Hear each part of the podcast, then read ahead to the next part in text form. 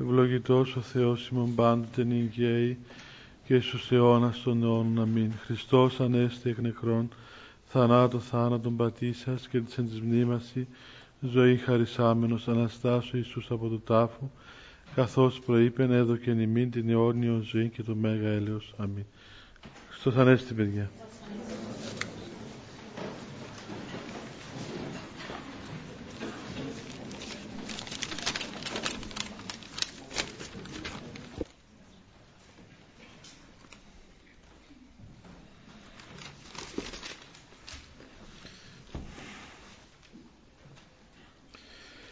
Σήμερα που είναι η πρώτη μας ομιλία μετά το Πάσχα θα είναι και η τελευταία μας. Διότι ε, μεταρχίζουν εξετάσεις, ξέρω εγώ, και διάφορες ιστορίες εδώ του σχολείου. Και αυτό πρέπει να τελειώσουμε επιτέλους κάποτε με το γάμο για να αποφασίσετε και εσείς τι θα κάνετε. Την προηγούμενη φορά, εάν θυμάστε, είχαμε μιλήσει για, είχαμε φτάσει μάλλον στο σημείο εκείνων της αναλήψεως των Στεφάνων ε, όπου ο ιερέας ευλογεί τους ε, νεονύφους πλέον και αναλαμβάνει τους στεφάνους τους. Δηλαδή σηκώνει, βγάζει τα στέφανα από τις κεφαλές τον νεονύφο διότι οπωσδήποτε δεν μπορούν να μένουν στεφανωμένοι ε, συνέχεια. Παλαιότερα υπάρχει μια παράδοση ότι έμενα με τα στέφανα οι άνθρωποι νεόνυφοι 8 μέρες ή οι άλλοι ε, τρεις μέρες. Αυτό θυμίζει ε, κάτι που γίνεται στην ακολουθία του βαπτίσματος που θυμίστε ότι ένα παιδάκι που βαπτίζεται μένει έτσι με το Άγιο Μύρο, με όλα εκείνα τα, το είδωρ του βαπτίσματος κτλ. Τρεις μέρες τώρα. Παλαιότερα έμεινε και το παιδάκι 7 μέρες. Και στη χειροτονία του μοναχού πάλι έχουμε το ίδιο πράγμα. Ο μοναχός, όταν γίνεται μοναχός, χειροτονείται μοναχός, παραμένει ε, για 7 μέρες με τα, με τα άφια εκείνα της ε, κουράς του με το σχήμα του και με όλα εκείνα και παραμείνει 7 μέρες μέσα στον ναό. Προσευχόμενος, χωρίς να κάνει διακονήματα, χωρίς να περισπάται, αλλά μένει 7 μέρες, 7 νύχτες στην εκκλησία μετά την, ε, μετά την κουρά, μετά την χειροτονία, να το πούμε έτσι. Και εδώ υπήρχε μια ακολουθία η οποία διαβαζόταν τη 8η μέρα μετά το γάμο ή μετά άλλες φορές την τρίτη μέρα. Τέλος πάντων ήταν τρόπον το τέρμα αυτής όλης της ε, ιερολογίας του μυστηρίου γιατί έπρεπε οι άνθρωποι να επανέλθουν κανονικά πλέον στις εργασίες τους στην καθημερινή τους ζωή. Έτσι αναλαμβάνοντας τους στεφάνους τους οποίους έθεσε η Εκκλησία προκειμένου να ε, στεφανώσει τους ανθρώπους αυτούς λόγω της αγωνιστικής ε, διαθέσεως που έδειξαν όλο αυτό το διάστημα διαβάζει εκείνες τις ευχές και ευλογεί τους ανθρώπους να τους βοηθήσει ο Θεός να συνεχίσουν τη ζωή τους. Και έχουμε την τελευταία ευλογία πλέον και τελειώνουμε το μυστήριο του γάμου. Την ε, ε, ευχή της κεφαλοκλησίας, αφού η ιερέας πει δηλαδή ε, ευλογήσει τον λαό και τους νεονύφους με τον τύπο του Τιμίου Σταυρού λέγοντας ειρήνη πάση και το πνεύμα σου ο διάκονος σας κεφαλάσιμον το Κύριο κλείνατε παρακαλούνται οι νεόνυφοι να κλείνουν τις κεφαλές τους στον Θεό και ο ιερέας εύχεται το εξής ο Πατήρ, ο Υιός και το Άγιο Πνεύμα, η Παναγία και ο Μοούσιος και Ζωαρχική Τριάς, η μία Θεότης και Βασιλεία, ευλογεί σε εμάς και παράσχει μην μακροζωίαν, ευτεκνίαν, προκοπήν και πίστεως και εμπλήσε εμάς πάντων των επιγής αγαθών. Αξιώσε δε εμάς και των επικελμένων αγαθών της απολαύσεως, πρεσβείες της Αγίας του Τόκου και πάνω των Αγίων Αμήν λέει αυτήν την σύντομη, την ωραιότατη και πολύ περιεκτική ευχή ως τελευταία ευλογία και ευχή ο ιερέας ευχόμενος στους νεονύφους οι οποίοι έκλειναν τις κεφαλές τους. Λέει λοιπόν ότι ο Πατήρ, ο Υιός και το Άγιο Πνεύμα η Παναγία και ο Μοούσιος και Ζωαρχική Τριάδα η μία Θεότης και Βασιλεία, όλη αυτή η πίστη μας η στην Αγία Αντριάδα, στον Πατέρα, στον Υιό και στο Άγιο Μνέμα, που είναι ομοούσιος και Παναγία και ζωαρχική τριάδα, είναι μία Θεότης και μία Βασιλεία, να σας ευλογήσει, ευλογήσει εμάς, ήθελε να σας ευλογήσει και να σας παράσχει μακροζωία, να σας δώσει να έχετε πολλά χρόνια, μακρι, μακριά ζωή, να πούμε έτσι, μακροζωία. Ε, βλέπετε παιδιά και αυτό που λέει με, και το, με το επόμενο, μακροζωία, ευτεκνία, προκοπή βίου και πίστεως και πάντα σε πλήσια πάντων των επιγείς αγαθών. Αυτά τα πράγματα, η μακροζωία, ε, τα χρόνια πολλά που λέμε να πούμε στους ανθρώπους, δεν είναι κακό πράγμα, ούτε είναι υλικά πράγματα, αλλά ο άνθρωπος είναι πλασμένος από τον Θεό να χαίρεται την ζωή του σε αυτόν τον κόσμο, γιατί έτσι τον έπλασε ο Θεός.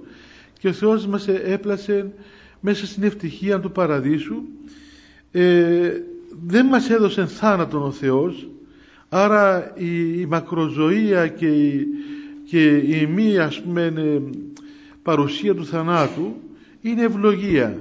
Είναι ευλογία για μας και η Εκκλησία εύχεται αυτό το οποίο είναι καλό και ευλογημένο. Φτάνει αυτή η μακροζωία και το όπως λέμε και στη λειτουργία ε, μακροημερεύοντα να δώσει ο Θεός τον, τους, τον επίσκοπο να πούμε στην εκκλησία του.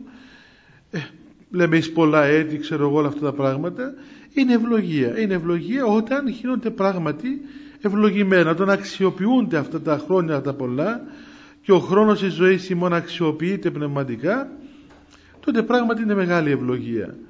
Και είναι χαρά και είναι ε, πώς να πούμε ε, θεωρείται και από, από την Παλαιά Διαθήκη ακόμα ευλογία ο άνθρωπος να ζήσει πολλά χρόνια στον κόσμο αυτόν.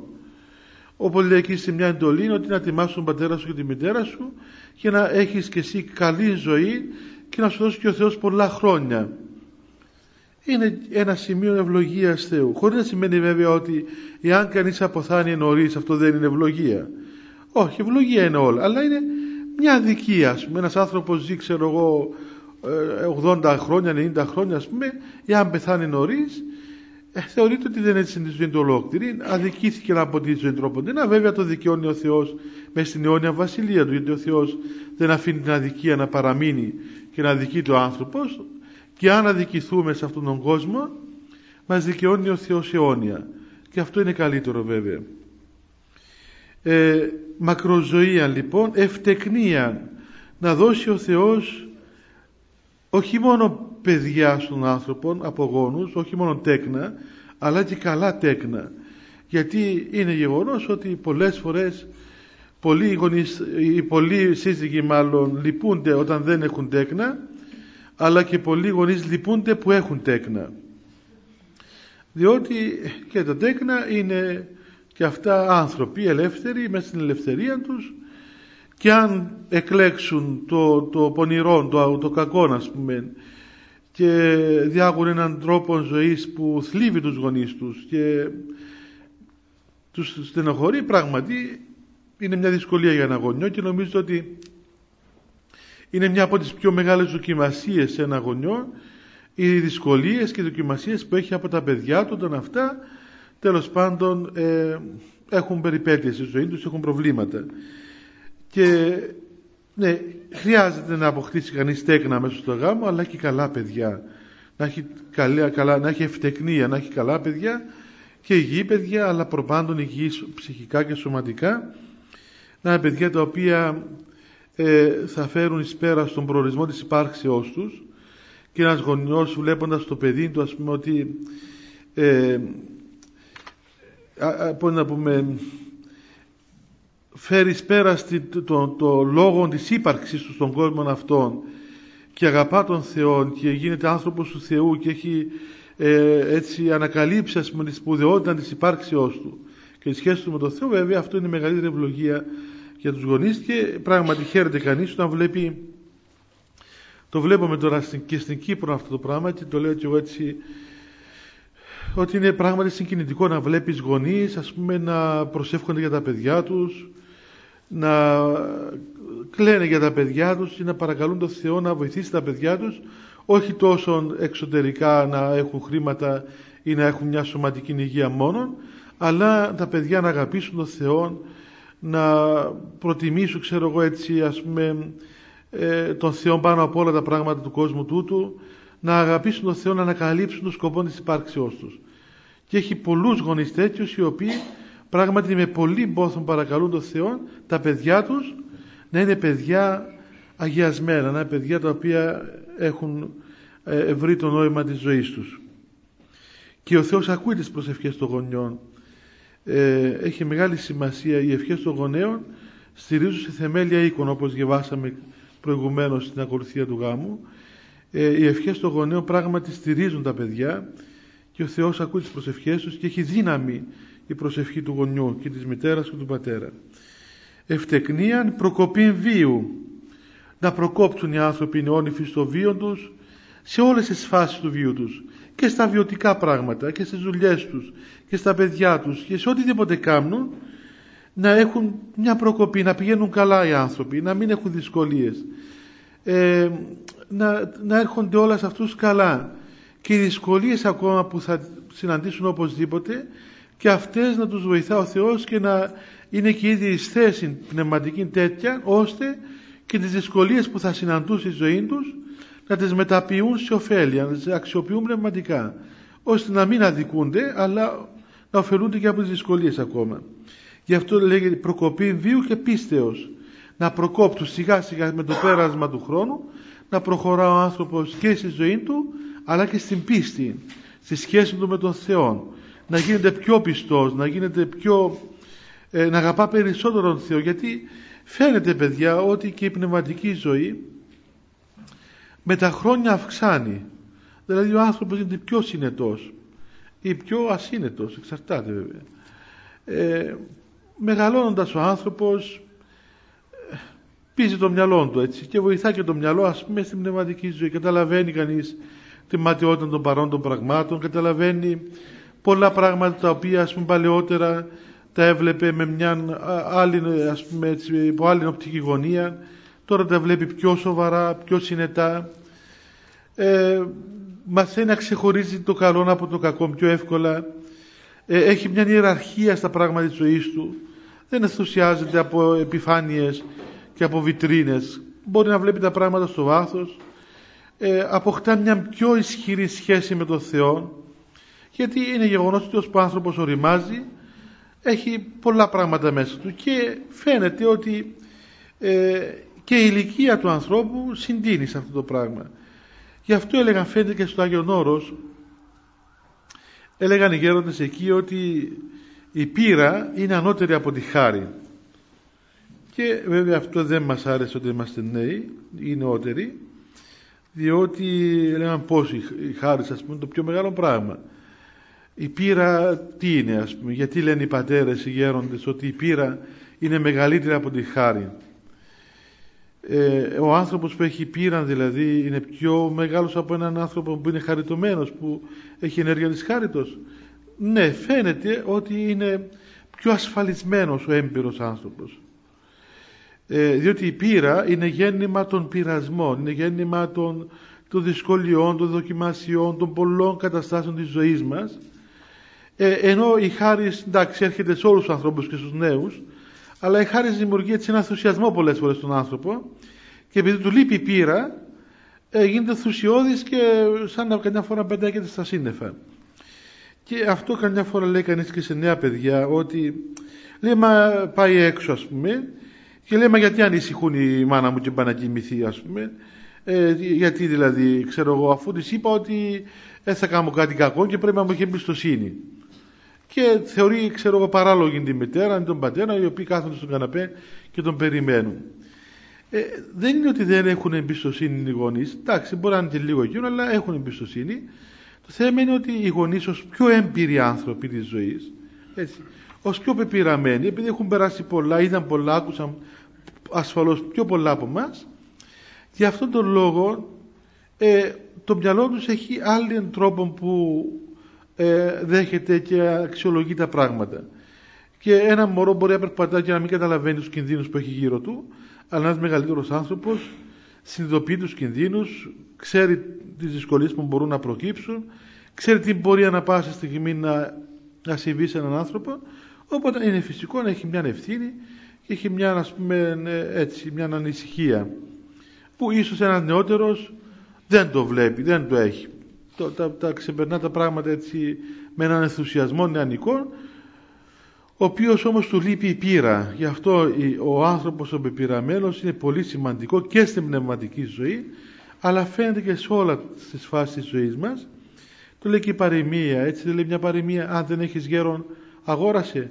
Έτσι θα να βρεις έναν γέρο να αγοράσεις δηλαδή, άμα δεν τον έχεις, όχι για να τον πάρεις, ας πούμε, να τον ξέρω εγώ, να τον φροντίζεις, αλλά για να σε βοηθά με την πείρα του ο γέρος. Ο γέρος άνθρωπος έχει πείρα, έχει μια άλλη γνώση που δεν έρχεται αυτή η γνώση έτσι αφεαυτού της. Έρχεται λόγω των χρόνων των πολλών. Και το λέει και ο Χριστός στο Ευαγγέλιο, ούτε έστι μαθητής μίσων του διδασκάλου αυτού. Δεν υπάρχει, λέει ο Χριστός, μαθητής μεγαλύτερος από δάσκαλον του. Καλά, δεν υπάρχουν μαθητές οι οποίοι ξεπέρασαν τους δασκάλους σε γνώσεις. Ασφαλώς. Ένας, ένας καθηγητής, ξέρω πανεπιστήμιο, έχει ξεπεράσει τον δάσκαλο του γυμνασίου του σε γνώσεις. Αλλά σε πήραν όμως, νομίζω όχι, διότι ο δάσκαλος ασφαλώς είναι πιο μεγάλος από μαθητή του. Ε, η πείρα είναι μεγάλη υπόθεση και η πείρα έρχεται μέσα από την, από την πορεία της ζωής μας. Από αυτήν την πορεία της ζωής και, ε, και τα χρόνια της ζωής μας μας δημιουργούν πολλές, πολλές εμπειρίες μέσα μας παιδιά τα οποίες δεν τις είχαμε παλαιότερα. Εγώ να σας πω θυμάμαι έτσι, βλέπω πώς λειτουργεί ας πούμε η ηλικία μας. Όταν είμαστε παιδάκια, πού να σκεφτούμε να αφήσουμε τους γονείς μας; Λες πιάσει ένα μωρό ας πούμε ξέρω εγώ και πιάσει από τους γονείς του. Θα κλαίει, θα οδύνεται, θα πάει στη μάμα του. Δεν αφήνει τη μάνα του ας πούμε. Έτσι, η ηλικία του είναι τέτοια, είναι προσκολλημένο. Μετά, άμα μεγαλώσει και στα 17 του χρονιά, ξέρω 16 του χρονιά, βάζει όλη μέρα με μάνα του, θα έκανα χτάμα. Η μάνα μου όλη μέρα, ας πούμε, είπα η μητέρα τον πιάσει από το πάρτι και νευριάζει. Τι ήρθε να πιάσει, μην το δουν οι φίλοι του ότι πήγαινε η μάμα του. Στέλνει την ας πούμε στο μακριά να μην τη δουν. Μετά παντρεύεται ο άνθρωπος, ξέρω εγώ, ή κάνει κάτι στη ζωή του και πολλές φορές ξεχνά ότι υπάρχει καν η μάνα του ή ο πατέρα του, ας πούμε, η οικογένειά του. Δηλαδή φεύγει τελείως από τον νου του. Οριμάζει, μεγαλώνει. Όχι πως δεν τους αγαπά, αλλά έχει έτσι, η ορίμαση της ηλικίας έχει και δικά της ε, πράγματα. Α πούμε και ο θάνατος, όταν είσαι νέος άνθρωπος, πού να σκεφτείς περί θανάτου και δεν, ίσως και δεν πρέπει ας πούμε.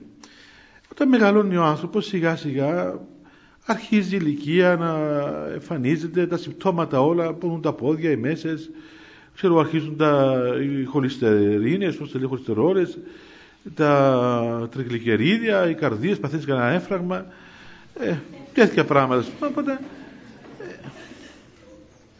αφήνεις τα μαλλιά σου να σπρίσουν. Είναι τα σημάδια αυτά ότι άρχισαν τα, τα προήμια, έτσι, άρχισαν τα προήμια. Το βλέπεις, δεν αντέχεις όπως άντεχες προηγουμένως, αλλά ψυχικά γίνεται μια ορίμαση, ας πούμε. Εξοικειώνεσαι με το γεγονός ότι της πορείας της ζωής σου. Η ζωή μας περνάς, ας πούμε, πέρασαν. Πλέον έχεις πιο πολύ παρελθόν παρά μέλλον. Έτσι. Ε, κάποια στιγμή έχεις πιο πολύ μέλλον, άμα είσαι 20 χρόνων, έχεις πολύ μέλλον και λίγο παρελθόν. Άμα γίνεις 40 χρόνια είσαι στη μέση. Άμα τα πέρασεις 40, πλέον το μπροστά τελειώνει και προστίθενται πίσω, ας πούμε. Έτσι, έχεις παρελθόν πολύ, αλλά λίγο μέλλον. Άμα γίνεις 60, 70, ε, παθαίνεις σαν τους στρατιώτες που κόβουν τη χτενιά να δουν πότε είναι να απολυθούν, ας πούμε. Έτσι, σημαίνουν ελάχιστες μέρες, αν σου μείνουν και εκείνες, ας πούμε. Και θυμούμαι εγώ, αυτό, είχα αυτό το ερώτημα. Ήμουν, όταν ήμουν μικρό παιδάκι είχα αυτή την αγωνία, ας πούμε, και ρωτούν τη γιαγιά μου να μου πει, λέω δεν φοβάσαι τώρα που να πεθάνεις, πόσο χρόνος είσαι γιαγιά, 70. Μα δεν έχεις χρόνια άλλα, ας πούμε, να πεθάνεις, δεν φοβάσαι. Ε, γιαγιά μου λένε να πεθάνουμε, ας πούμε, πεθάνουμε, ησυχάσουμε, να ξεκουραστούμε. Και εγώ δεν μπορούσα να καταλάβω πώς ένας άνθρωπος στα 70 του χρόνια ή τέλος πάντων σε μια στιγμή ζωής του λέει ότι κοίταξε, δεν έχω χρόνια πλέον, ας πούμε. Τέλειωσαν τα χρόνια μου. Πού είναι να πάω; Έτσι. Δεν είμαστε η Ελλάδα που ποτέ δεν πεθαίνει έτσι είμαστε στην τι είμαστε άνθρωποι οπότε όμως φαίνεται έτσι άμα μπει κανείς στα χρόνια ε, αρχίζει πλέον ο άνθρωπος και γλυκιά, γλυκιά είναι αυτή η αίσθηση του θανάτου έχει μια γλυκύτητα βλέπει το θάνατο έτσι κάπως διαφορετικά τέλος πάντων με πήρε ένα παιδί τηλέφωνο, θυμάμαι ποιος με πήρε αυτές τις μέρες. Λέει, Πάτερ, ε, θα έχετε το μιλάτε Δευτέρα. Λέω, ναι, λέει, τελειώνει το γάμο. Λέω, ναι. Λέει, του χρόνου θα μας βρει την κηδεία. λέω να σου πω, είναι ωραία σκέψη, ας πούμε. Δηλαδή, αν ζούμε του χρόνου και είμαστε εδώ και δεν αποθάνομαι ή ξέρω εγώ οτιδήποτε, και η κηδεία καλή είναι, ας πούμε. Μετά το γάμο,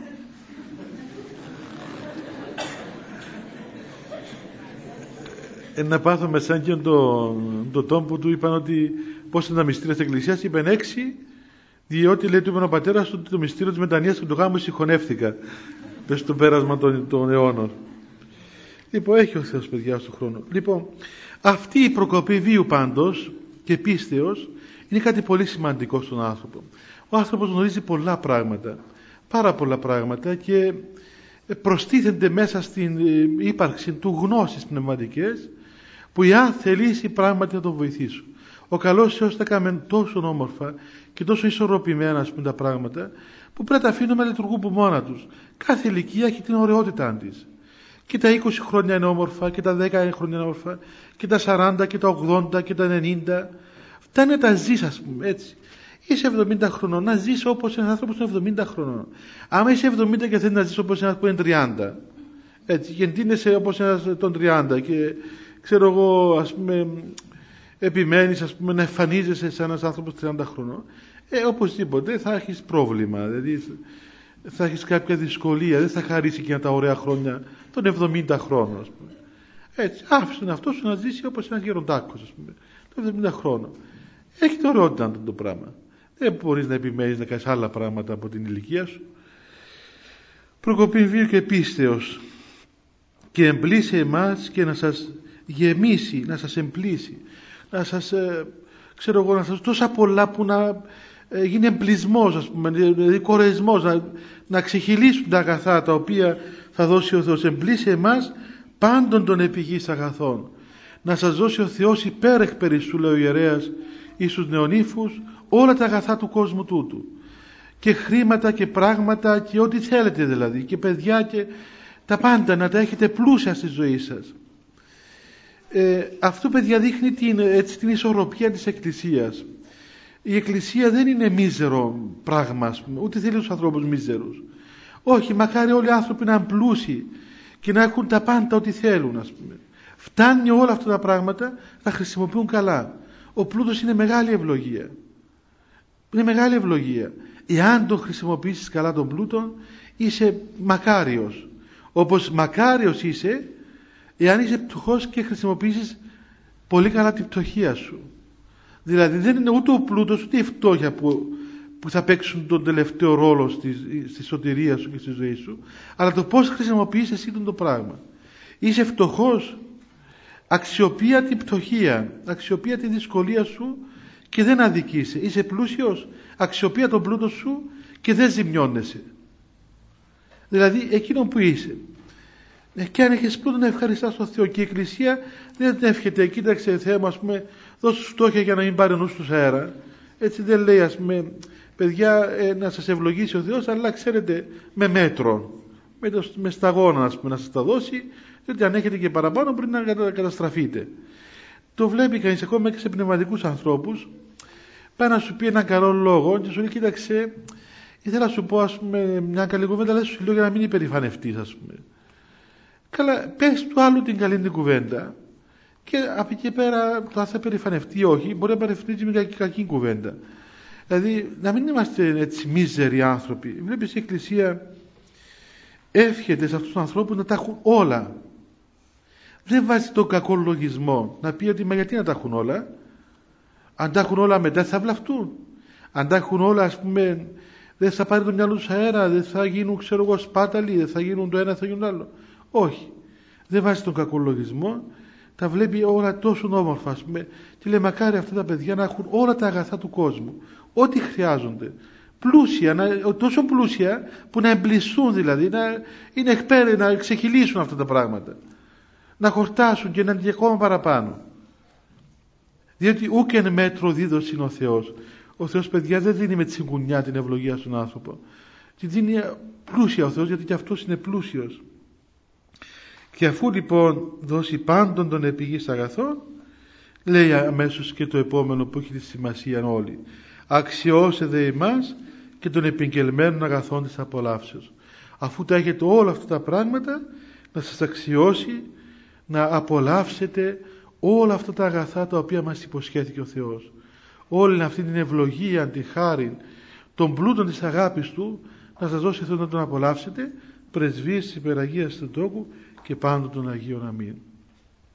Και τελειώνει εδώ ο γάμος με την απόλυση τη γνωστή που κάνουμε σε όλες τις ακολουθίες. Ε, βλέπετε αυτή την απλοχεριά να πούμε της Εκκλησίας που έχει σημασία. Η απόλυση δε λέει ο ιερέας ο δια της εγκανά επιδημίας τίμιον αναδείξα στο γάμο Χριστός ο αληθινός Θεός ημών τις πρεσβείες όλων των Αγίων που αναφέρει εδώ να μας ελεήσει και να μας σώσει ε, προτάσει από τη συνηθισμένη απόλυση αυτό ότι ο Θεός ανέδειξε τον γάμο τίμιο με το να παρευρεθεί ο ίδιος στο γάμο της Κανά και ευλογώντας τον εγκανά γάμον ευλόγησε και το γάμο όλων των ανθρώπων και απέδειξε και ανέδειξε πλέον μέσα στην ιστορία του ανθρώπου το γάμο ως τίμιον ως αμίαντον ως, ως ένα χώρο που μπορεί ο άνθρωπος να τελειωθεί εν και να αγωνιστεί ο άνθρωπος σε έναν ε, στίβον που είναι όντως Άγιος και Τίμιος και πραγματικά δεν μπορεί να στερήσει σε τίποτα εάν ο άνθρωπος τον αξιοποιήσει πνευματικά. Έτσι ε, παιδιά τελειώνοντας το γάμο ε, ανακεφαλαιώνοντας όσα είχαμε πει ας πούμε τα αυτά τα δύο-τρία χρόνια που μελετούμε το μυστικό του γάμου θέλω να πω ότι ε, κανένας δεν πρέπει να αισθάνεται ζημιωμένος ε, γιατί ξέρω εγώ ή κερδισμένος από το αν επαντρεύτηκε ή δεν επαντρεύτηκε αν ε, ξέρω εγώ πέτυχε ή απέτυχε ή ξέρω εγώ έγινε το ένα ή το άλλο. Όλα αυτά τα πράγματα είναι της παρούσης ζωής και ο γάμος και ο μοναχισμός ακόμα. Είναι πράγματα τα οποία τα χρησιμοποιούμε σε αυτόν τον κόσμο. Ο σκοπός και ε, το νόημα είναι ο άνθρωπος να φανεί συνετός στη ζωή του και να αξιοποιήσει αυτό που έχει τώρα και τη Βασιλεία του Θεού. Είσαι παντρεμένος, αξιοποιεί το γάμο σου. Και είσαι παντρεμένος με αυτό το πρόσωπο, αξιοποιεί αυτό το πρόσωπο. Αυτά τα δεδομένα, αυτή την εργασία, αυτή την πόλη, αυτόν τον χρόνο που έχεις τώρα. Είσαι μοναχός, αξιοποιεί τη μοναχική σου κλίση. Στον τόπο που είσαι, με τα δεδομένα που έχεις, με τους τρόπους που μπορείς, με, το, με τις δυνάμεις που έχεις. Δεν είσαι ούτε μοναχός, ούτε έγκαμος, όπως διαβάσαμε και στην ακολουθία του το, το Πάσχα και τον ωραίο λόγο ε, μη, σε, μη, μη σε μέλη ας πούμε. Είσαι έτσι χωρίς να κάνεις το ένα το άλλο δεν έχει σημασία. Αξιοποιεί αυτό που είσαι. Αξιοποιεί αυτό που έχεις. Δεν είναι το, το εξωτερικό σχήμα το οποίο θα σε σώσει αλλά η σχέση σου με τον Θεό αξιοποιεί αυτό που είσαι. Είσαι μόνος σου αυτό το διάστημα. Δεν είσαι παντρεμένος, είσαι ελεύθερος ή ξέρω εγώ, θα παντρευτείς ή δεν θέλεις να παντρευτείς ούτε να γίνεις μοναχός. Ωραία, αξιοποιεί αυτό που έχεις, αυτό που θέλεις, μπορείς να τα κάνεις όλα για την αγάπη του Θεού. Αυτό έχει σημασία, αυτό κάνουμε. Και ο γάμος είναι ένα μέσο για να φτάσεις στον αιώνιο γάμο σου με τον Υφείο Χριστό. Όπως και ο μοναχισμός το ίδιο. Όπως και οτιδήποτε κάνεις. Εάν το καταφέρει, είσαι συνετός και βρήκες το σκοπό της ζωής σου. Αν δεν το καταφέρεις, δεν σε σώζει ο γάμος, ούτε ο μοναχισμός, ούτε οτιδήποτε. Και αλλήμωνον εάν κάνεις το μέσο σκοπό, δηλαδή εάν το μοναχισμό τον, τον κάνεις σκοπό της ζωής σου, δηλαδή τον, το θεωρείς αυτός είναι ο σκοπός σου ή ο γάμος αυτός είναι ο σκοπός σου, τότε το μέσο το, το έκαμε σκοπό και έκαμες λάθος. Όλα αυτά τα πράγματα είναι τα μέσα τα οποία μας οδηγούν προς τον Θεό. Ο σκοπός της υπάρξεώς μας είναι ο Χριστός. Αυτό το πράγμα μπορεί να το κάνεις παντού. Όπου και αν είσαι, είτε λέει ο Παύλος, είτε δούλος είσαι, είτε ελεύθερος είσαι, είτε έγγαμος, είτε άγαμος, είτε μοναχός, είτε κοσμικός, είτε κληρικός, είτε λαϊκός, είτε άσημος, είτε επίσημος, είτε πτωχός ή πλούσιος, είτε υγιής ή άρρωστος, ή γέρος ή νέος, ή ότι οπουδήποτε κι αν είσαι, μπορείς να αξιοποιήσεις την ζωή σου εν Χριστώ Ιησού. Τίποτα δεν μπορεί να σε εμποδίσει από την πορεία σου προς τον Θεό. Τίποτα απολύτως. Φτάνει να φανούμε συνετοί, να μην πετούμε στα σύννεφα, να δούμε τι έχω τώρα μπροστά μου. Τι κάνω, τι έχω τώρα μπροστά μου. Την ημέρα πάσαν τελεία Αγία Ειρηνική για να μάρτω. Αυτό που έχει σήμερα. Σήμερα είμαι, ξέρω εγώ, δουλεύω σε αυτό το γραφείο. Έχω αυτόν τον προϊστάμενο, έχω αυτούς τους συναδέλφους, έχω αυτήν τη σύζυγο, έχω αυτά τα παιδιά, έχω αυτό το, το, το σπίτι, ζω σε αυτήν την πόλη, ζω σε αυτήν την πατρίδα, ζω σε αυτήν την χρονολογία. Όλα αυτά τα πράγματα μην κάθεσαι να λες αν δεν είχα αυτή τη γυναίκα, εάν δεν είχα αυτή τη δουλειά, αν δεν κατοικούσα στη Λευκοσία, αν δεν ήμουν στην Κύπρο, αν ήμουν πριν 500 χρόνια θα ήμουν καλύτερος. Ε, κι όμως, ξέρετε, παρόν που μας φαίνεται αστείο, πολλές φορές όλοι μας δηλαδή ξεγελιόμαστε αυτό το πράγμα και καταφεύγουμε σε όλα αυτά τα πράγματα και αν ήμουν έτσι και ήμουν αλλιώς, και αν δεν έμενα εδώ και έμενα εκεί, και αν δεν έκανα αυτό και έκανα το άλλο, και αν δεν ε, πήγαιναν τα πράγματα έτσι και πήγαιναν αλλιώς, θα ήταν διαφορετικά. Όχι, παιδιά. Αυτό είναι, πρέπει να προσγειωθούμε. Να προσγειωθούμε και να δούμε την πραγματικότητα και την πραγματικότητα να την αγιάσουμε. Μπορεί ο άνθρωπος να αγιάσει την ημέρα, πάσαν τελεία Αγία Ειρηνική και Αναμάρτητον. Είτε μέσα στο γάμο ή ότι οπουδήποτε και αν βρίσκεται. Και να μην κάνουμε είδωλα τα μέσα. Δεν είναι είδωλο της ζωής μας ούτε ο μοναχισμός, ούτε ο γάμος, ούτε το ένας τρόπος ζωής, ούτε ο άλλος τρόπος ζωής. Αυτά είναι τα εργαλεία που θα μας βοηθήσουν να πλησιάσουμε στον Θεό. Στη Βασιλεία του Θεού εκεί έχει σημασία τι είναι ο άνθρωπος και τι θα κάνει μέσα στην αιώνια σχέση του με τον Θεό. Τα άλλα όλα δεν έχουν σημασία τόσο πολύ.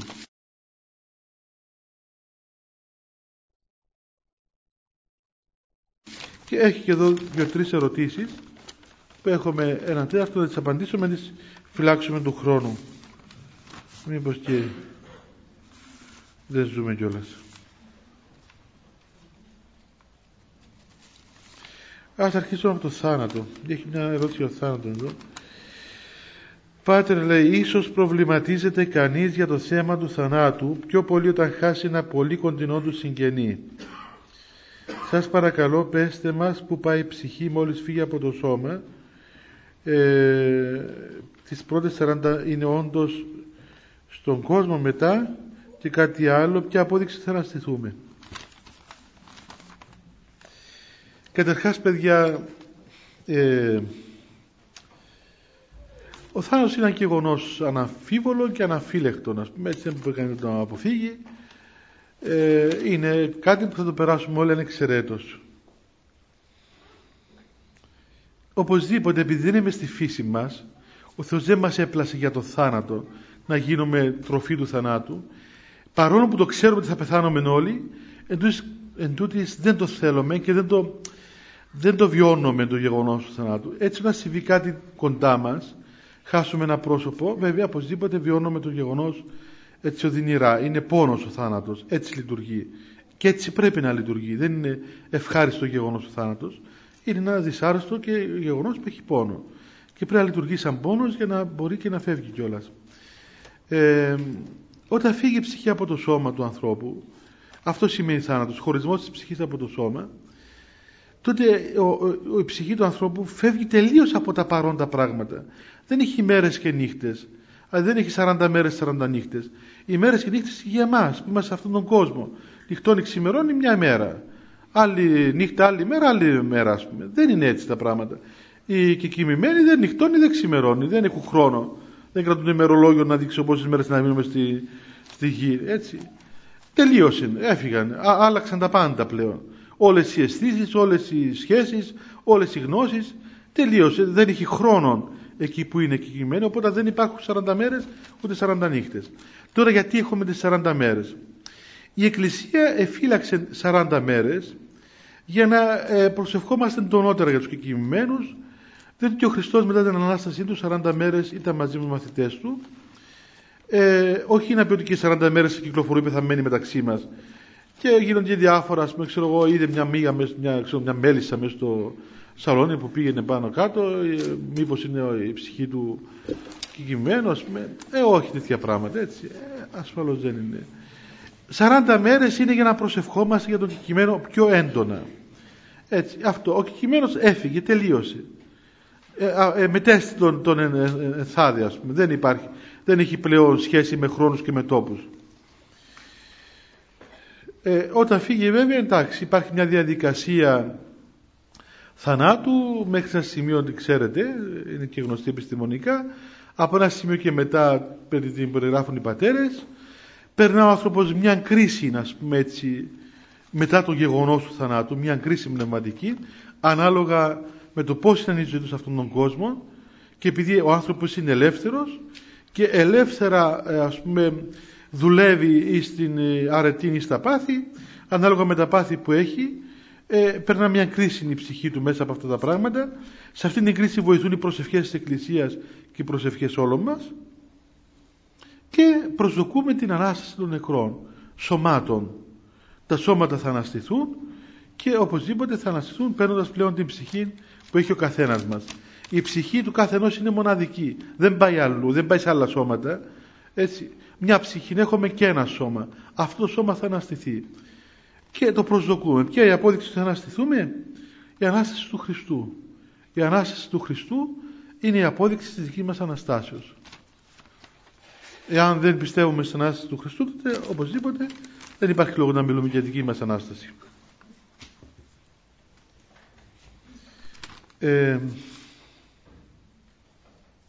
η δεύτερη ερώτηση είναι από παλιά σας ομιλία λέει όσον αφορά την εκνογωνία μας είπατε ότι όταν ένα ζευγάρι προσπαθεί αλλά δεν μπορεί να κάνει παιδί καλό είναι να γίνεται ό,τι είναι ανθρωπίνος δυνατόν μη αποκλείοντας και την εξωσωματική εφόσον αυτή γίνεται κάτω από ορισμένες προϋποθέσεις.